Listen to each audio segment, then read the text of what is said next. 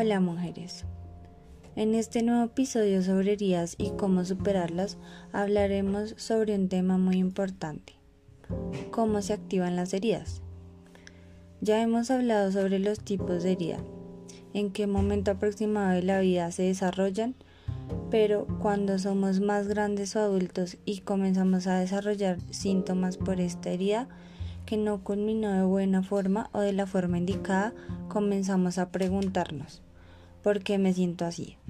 ¿Por qué hasta ahora? Esos síntomas que describimos en episodios anteriores se empiezan a desencadenar, las actitudes, pensamientos y comportamientos.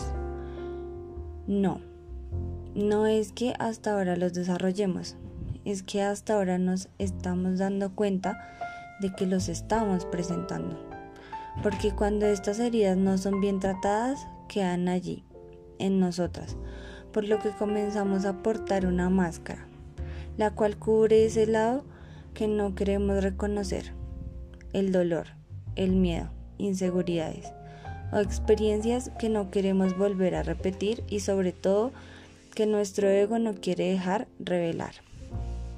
Hacer esto lo podemos comparar cuando intentamos cubrir una herida física mayor solo con curas y bandas.